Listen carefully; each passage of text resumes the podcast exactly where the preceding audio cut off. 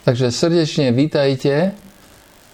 Stretávame sa dnes večer prvýkrát s novou témou, ktorú sme nazvali pracovne Stretnutia s Ježišom.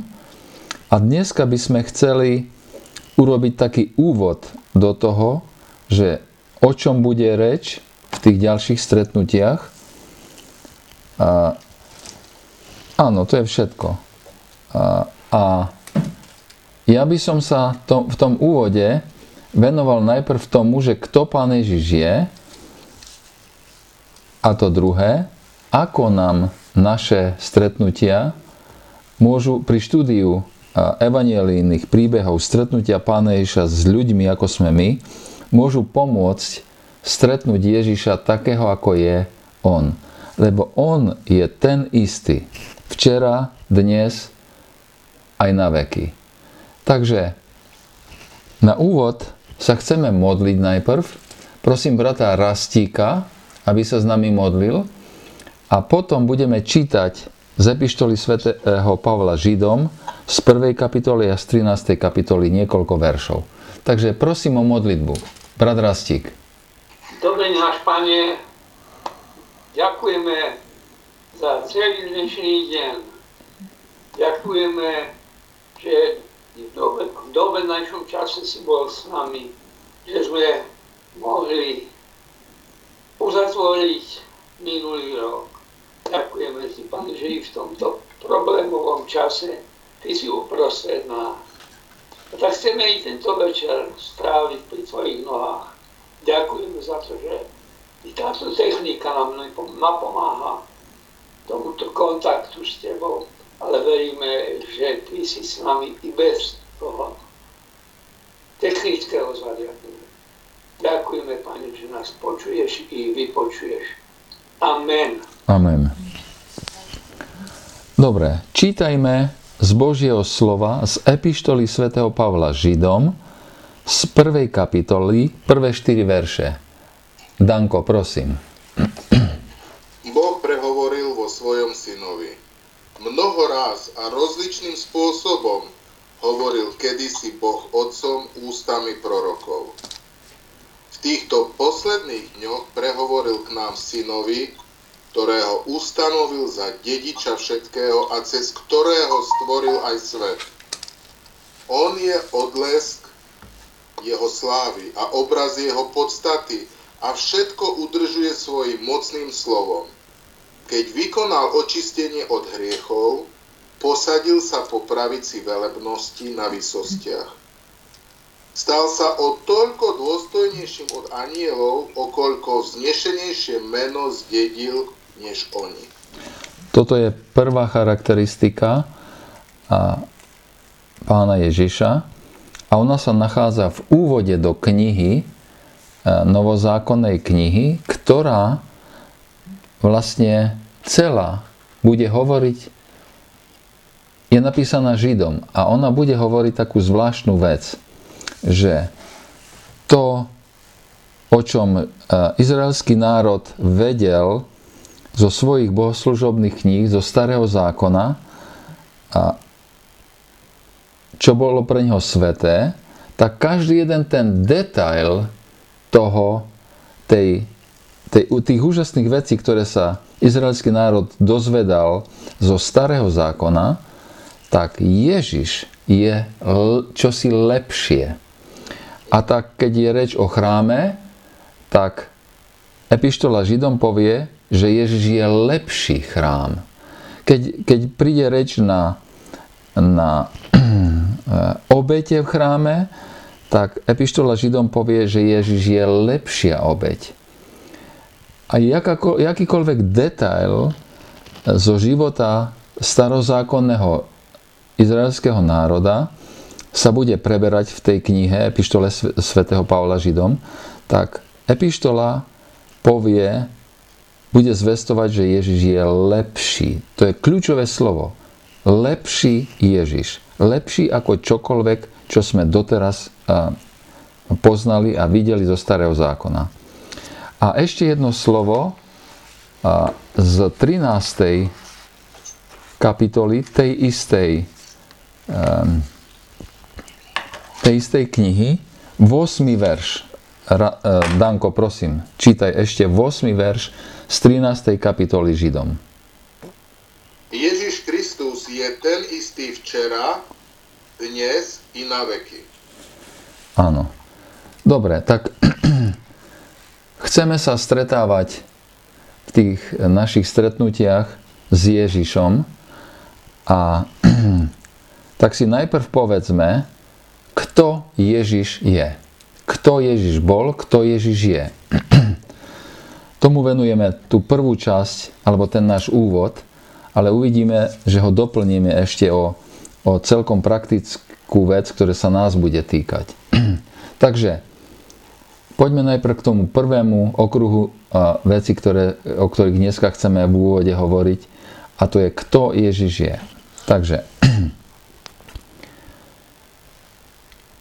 je normálne, že keď niekto zomrie, tak jeho vplyv na svet začína ustupovať vplyv Ježiša Krista na tento svet sa s pribúdajúcimi rokmi zväčšuje. A dovolím si tvrdiť, že je pravda to, čo, čo píše Epištola Židom, že Ježiš Kristus je ten istý včera, dnes a bude i na veky a že aj v rozmere toho, toho ľudského rozmeru alebo ľudskej spoločnosti vplyv Ježiša Krista sa nejako nezmenšuje. Naopak, je stále dôležitejší. Vízia Ježišovho života naďalej v úvodzovkách prenasleduje človeka a vyzýva na ľudskosť. A jasne je treba povedať, že Ježišov vplyv sa rozšíril na umenie, na vedu, na správu ľudských vecí, teda vládu, medicínu i vzdelanie. Ku tomu sa za chvíľu dostaneme trochu podrobnejšie. Poďme na taký, také aspekty života pána Ježiša, ktoré neviem, či si celkom uvedomujeme, ale e, verím, že sú dôležité, aby sme, aby sme ich, e, e, si ich pripomenuli, možno, že keď nič iné. Takže Ježiš sa nikdy neoženil, ale spôsob, akým sa správal ku ženám, viedol k zmene správania sa vtedajšej ľudskej spoločnosti i všetkých spoločností po ňom k ženám. My ten kľúčový príbeh stretnutia sa Pána Ježiša so ženou zo Samárie budeme zaoberať pozdejšie v našom v, naš, v našich stretnutiach. Ježiš nemal deti, iba svoju láskavosť k ním a tým viedol ostatných, aby si ich vážili ako ľudí. Dokonca pán Ježiš povie, nechajte deti a nebránte im prichádzať ku mne, lebo takých je, je, takým patrí nebeské kráľovstvo. Matúš 19.14. Pán Ježiš nezastával žiaden svetský úrad a neviedol žiadnu armádu. Samotným svojim príkladom ale viedol ku koncu uctievania cisára ako Boha. Jeho príklad súcitu s tými najmenšími nás inšpirovali k vytvoreniu nemocníc a charitatívnych hnutí. Vlastne tie prvé nemocnice, ktoré vznikajú po ére pána Ježiša sú vyslovene inšpirované učením pána Ježiša. Aj tie charitatívne hnutia, ktoré nasledujú, ktoré vznikajúca církev zakladá, spravuje, stará sa o ne a vynaklada na ne hromady prostriedkov. Dôstojnosť na úrovni kráľa úvozov, konec úvozoviek, nie sú slova, ktoré by ste spájali s Ježišom v jeho čase na zemi. V tom čase si ľudia mysleli, že iba králi boli stvorení na obraz svojich bohov. Keď sa Ježiš pozeral na ľudí, videl obraz Boha v každom človeku. Ku každému človeku sa správal s dôstojnosťou. Muži, čo vtedy nosili purpurové roby a trblietavé koruny a používali kriklavé kráľovské tituly, začínajú vyzerať smiešne v porovnaní s dieťaťom narodenom v jasličkách v Betleheme. Ježišova nevôľa a súcit pochádzali z toho istého zdroju, zdroja. Bola to jeho poburujúca láska ku každému jednotlivcovi a jeho bolesť, keď ľudia podceňovali ostatných. Po Ježišovej smrti vznikli kresťanské spoločenstva starať sa o hladných a chorých, pričom ostatná spoločnosť sa na to prizerala priam s úžasom. Z hľadiska dejín je to niečo také unikátne, e, že keď vznikajú tieto kresťanské spoločenstva starajúce sa o hladných a chorých, tak kresťania sú považovaní za čistých bláznov. Pretože nič také dovtedy fakticky v nejakej spoločnosti ne, ne, nefungovalo. Slova odvodené z Ježišovho správania, citát, obdarený ich spasiteľom s určitými neodsudziteľnými právami, koniec citátu, ešte raz, obdarený ich stvoriteľom s určitými neodsudziteľnými právami, tie slova sú odvodené, to nie sú priamy citát Ježišových slov, oni sú odvodené z Ježišovho správania, sa nachádzajú v Ústave Spojených štátov, v deklarácii nezávislosti a vstúpili do histórie aj, aj e, ďalších veľkých dokumentov, ktoré ľudstvo postupne prijíma. Podobne slova. Citát. Všetci ľudia, sa rodia slobodní a rovní v dôstojnosti a právach. Sú obdarení rozumom a svedomím a mali by voči sebe jednať v duchu bratstva, nepochybne majú svoj pôvod v Ježišovom učení a dostali sa do dokumentu Organizácie spojených národov, ktorú nazývame Všeobecná deklarácia ľudských práv. Ježiš nebol iba veľký človek. Ježiš bol a je Boh. Ježiš umyselne vstúpil a odišiel zo sveta ako osoba nízkeho postavenia. Práve tým predefinoval koncept veľkosti pre tých, ktorí ho následujú. V Evangeliách v Markovom čítame, kto chce byť prvý medzi vami, nech je posledný zo všetkých a služobník všetkých alebo u Matúša, ale kto by sa chcel stať veľký medzi vami, bude váš sluha. Ježiš bol vrcholne podobný, pokorný vo vzťahoch, no zároveň aj úplne nekompromisný vo svojich presvedčeniach. Apoštol Pavel poznamenal, že Ježiš Kristus je ten, v ktorom sú ukryté všetky poklady múdrosti a poznania. Kološanom 2.3 v Ježišovi sú ukryté všetky poklady múdrosti a poznania. Jednou zvláštnou črtou pána Ježiša bolo jeho majstrovstvo sa skláňať ku najjednoduchším ľuďom, pričom bol súčasne výzvou a obyčajne aj zahambením pre tých najinteligentnejších. Ježiš nenapísal žiadne knihy ale svojim dôrazom na milovanie Boha celou svojou mysľou vytvoril úctu k učeniu sa. Pán Ježiš zdôrazňuje to prikázanie milo, milovať Boha celou našou mysľou. A to je, to je úcta k učeniu. Hlboko veriaci puritáni ktorí prišli z Anglicka do, e, do Spojených štátov, založili jednu z najlepších univerzít na svete. Harvardskú univerzitu. Prečítam krédo prvých študentov tej univerzity a myšlienku zo zakladajúcej charty tej univerzity. Citát. Harvardská univerzita má vo svojej zakladajúcej charte takéto slova. Nech je každý študent jasne poučený a vážne naliehaný, aby zvážil, že hlavným cieľom jeho života a štúdia je, aby poznal Boha a Ježiša Krista, ktorý je väčší život. A preto položil Krista za jediný základ všetkých zdravých vedomostí a učenia.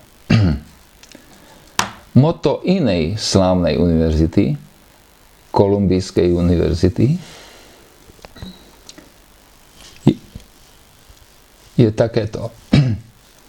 In lumen tuo videbimus, videbimus lumen. To moto je latinským prekladom Žalmu 36.9 z hebrejskej knihy Žalmov, známe ako Tehilin, čo v hebrejčine znamená chvály. A slova mota, v tvojom svetle vidíme svetlo, to je to, čo je hlavným motom Kolumbijskej univerzity. Je Žalm 36.9 a to je odkaz na svetlo poznania, pochádzajúce od Boha. Dokonca prevážna časť priekopníkov vedy, skutočné priekopníkov, prvých skutočných vedcov, napríklad Galilea, Galileo, Koperník, Pascal, Pasteur, Newton, považovali svoju prácu, svoju vedeckú prácu za poznávanie Božích myšlienok toho, ako On stvoril svet. A mysliteľia ako Erasmus mali takú silnú túžbu čítať nový zákon v gréčtine, že podnietili renesanciu. Renesancia je, je e, epocha, kultúrna epocha v, v dejinách ľudstva,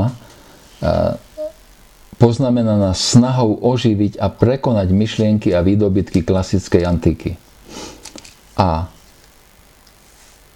grečtina, alebo sta, novozákonná grečtina tu zohráva významnú úlohu.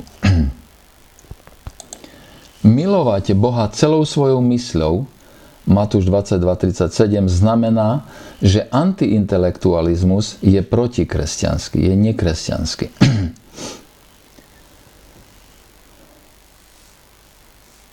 Ďalšia myšlienka o živote pána Ježiša a jeho vplyve. Ježišov postoj k jeho nepriateľom priniesol do zmyšľania ľudstva dovtedy nevýdanú myšlienku užitočnosti milovať aj svojich nepriateľov. To je čosi tak nové a tak revolučné, že akokoľvek sa cítime sofistikovaní dneska, po 2000 rokoch, rozumieme, že toto je niečo jedinečné a zvláštne a ešte viacej. Nijako raz nepochádza čosi také z človeka. Toto je niečo Božie, niečo, čo prináša Boh sám. Ježiš Kristus. Samotné objavenie sa Ježiša na tejto zemi prinieslo absolútne revolučnú myšlienku o tom, že ľudská bytosť sa dostáva do Božej blízkosti, lebo Boh sám prichádza za človekom, aby ho hľadal v jeho nemožnosti približiť sa k Bohu nejakým vlastným úsilím. Toto, táto myšlienka, prinesená pánom Ježišom, vlastne oddeluje kresťanstvo od všetkých ostatných náboženstiev. Každé iné náboženstvo chce po človeku, ktorý sa chce približiť k Bohu, vlastné úsilie, zaslúženie sa tej výsady bližiť sa k Bohu. Jedine kresťanstvo hovorí o tom, že Ježiš Kristus, Boh sám, sa priblížil človeku, aby ho našiel. Aby ho hľadal, teba a mňa, v našej nemožnosti približiť sa k Bohu nejakým vlastným úsilím. Zdôrazňujem nejakým, žiadnym. Niečo na Ježišovi ľudí neustále podnecuje robiť to, čo by radšej nechceli. Tu by som možno, že také vlastné heslovité, uh, heslovitý opis toho, kým Pán Ježiš je, kým, čím sa stal pre, pre ľudstvo z hľadiska nielen jednotlivca, ale z hľadiska kultúry, z hľadiska spoločnosti, vedy, proste správy vedci ľudských uh, ukončil. A teraz by som chcel prejsť do takej viacej osobnej a pýtať sa takúto otázku. Chceli by ste sa stretnúť s Ježišom dnes? Ja určite. A dobrá správa je, že je to možné. Duch Svetý, utešiteľ, ktorého Pán Ježiš zaslúbil poslať, prebýva v srdci veriaceho človeka a jeho úlohou je brať z toho, čo je Ježišove a dať nám.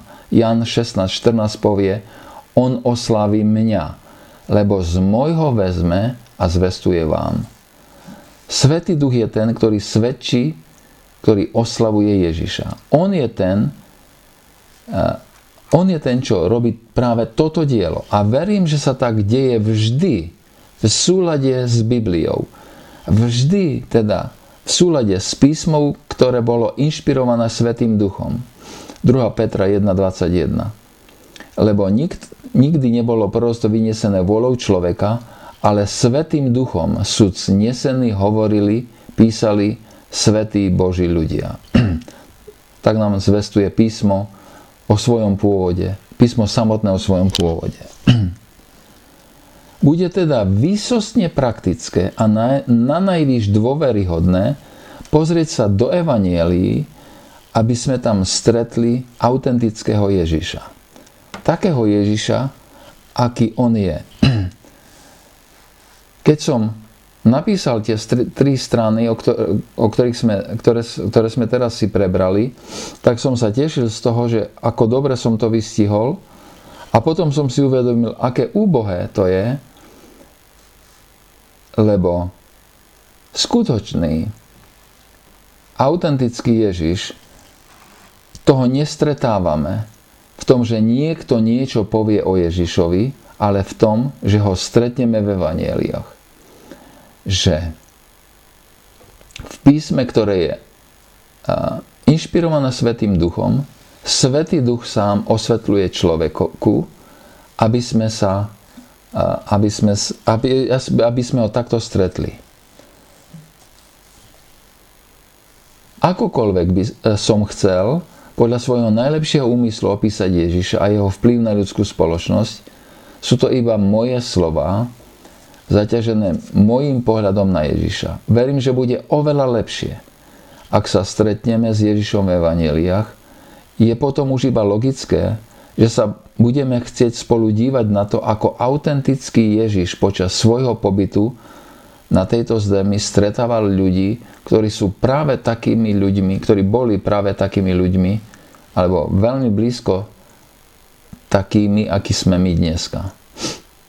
V tejto chvíli nechceme predbiehať, ale už aj z toho, čo dnes vieme z Evangelii, je jasné, že stretneme dá Pán Ježiša, ktorému nešlo iba o obyčajnú ľudskú spoločnosť. Pán Ježiš, tak ako ja poznám tie príbehy stretnutia Ježiša s ľuďmi v evanieliách, tak som si znovu uvedomil, že on nestretával len tak ľudí. Že to neboli, nebolo nič náhodné. Nič, sa prihodilo len tak. Pán Ježiš veľmi programovo veľmi selektívne si vyberá, s kým sa stretáva, ale oveľa viac. Čo bude s tým, ktorým človekom riešiť a špeciálne mu vždycky išlo o človeka samotného, o spásu človeka a o to, ako viesť človeka k Bohu. Preto očakávam, že stretneme Ježiša, čo sa nevyhne ani najťažším životným otázkam, s ktorými sa stretávali ľudia jeho doby rovnako ako sa stretávame my. A medzi tieto otázky patria veľké univerzálne otázky pýtajúce sa po, zmyslu, po, po zmysle života, otázk, a dokonca aj otázky, prečo existuje svet, čo sa deje s týmto svetom, čo ak vôbec niečo dokáže napraviť tento svet, ako môžeme byť ako jednotlivci súčasťou toho, aby sa svet napravil. Kde by sme najprv mali hľadať odpovede na tieto otázky? Verím, že každý z nás má svoju pracovnú teóriu o odpovediach na tieto otázky. Ak sa pokúsime žiť bez odpovedí na ne, čo skoro budeme ochromení tým, aký nezmyselný sa život zdá. A je bez porozumenia jeho zmyslu. Žijeme v dobe, keď niektorí trvajú na tom, že žiadne také odpovede nepotrebujeme.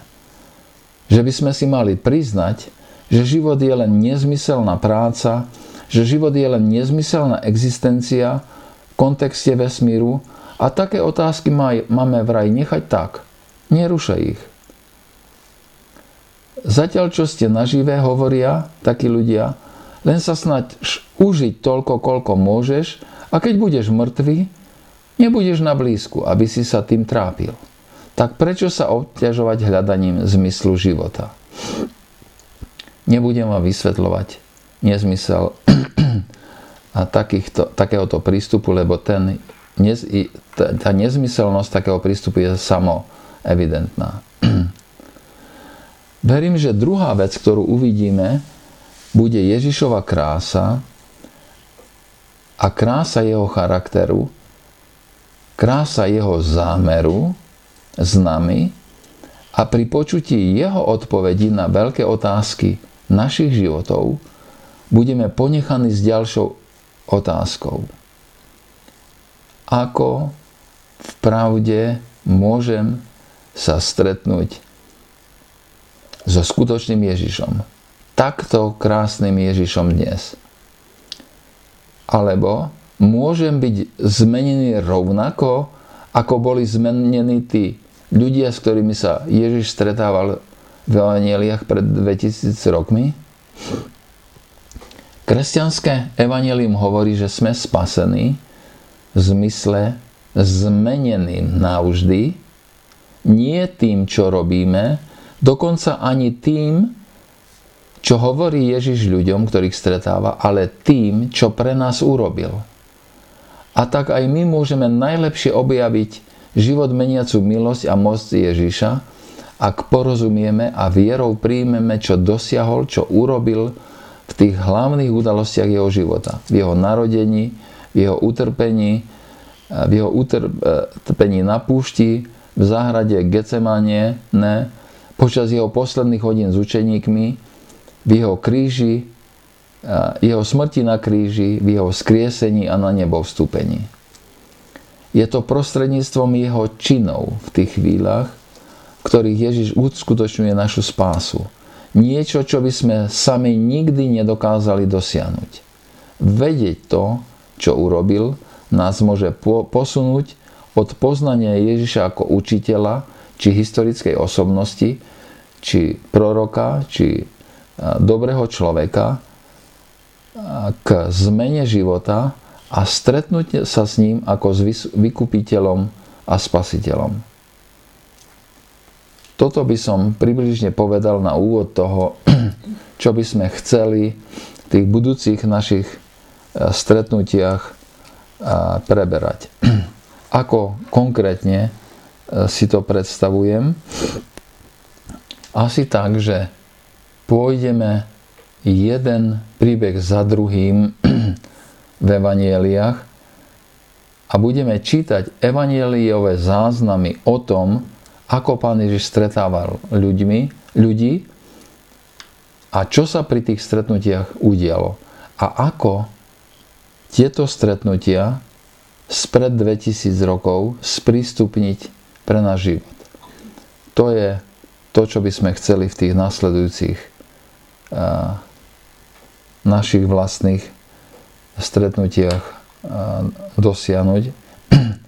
A pritom si uvedomujeme samozrejme, že pravde sa tak môže stať vtedy, ak necháme priestor Božiemu duchu, aby, aby k nám hovoril. Nepôjde o to, aby sme e, v prvom momente so všetkým súhlasili. A nepôjde vôbec o to, aby sme, e, aby sme e, veci prijímali bez toho, aby sme im porozumeli alebo aby, aby, sa aby sme si ich privlastnili. A dokonca pán Ježiš mal veľmi rád skeptikov.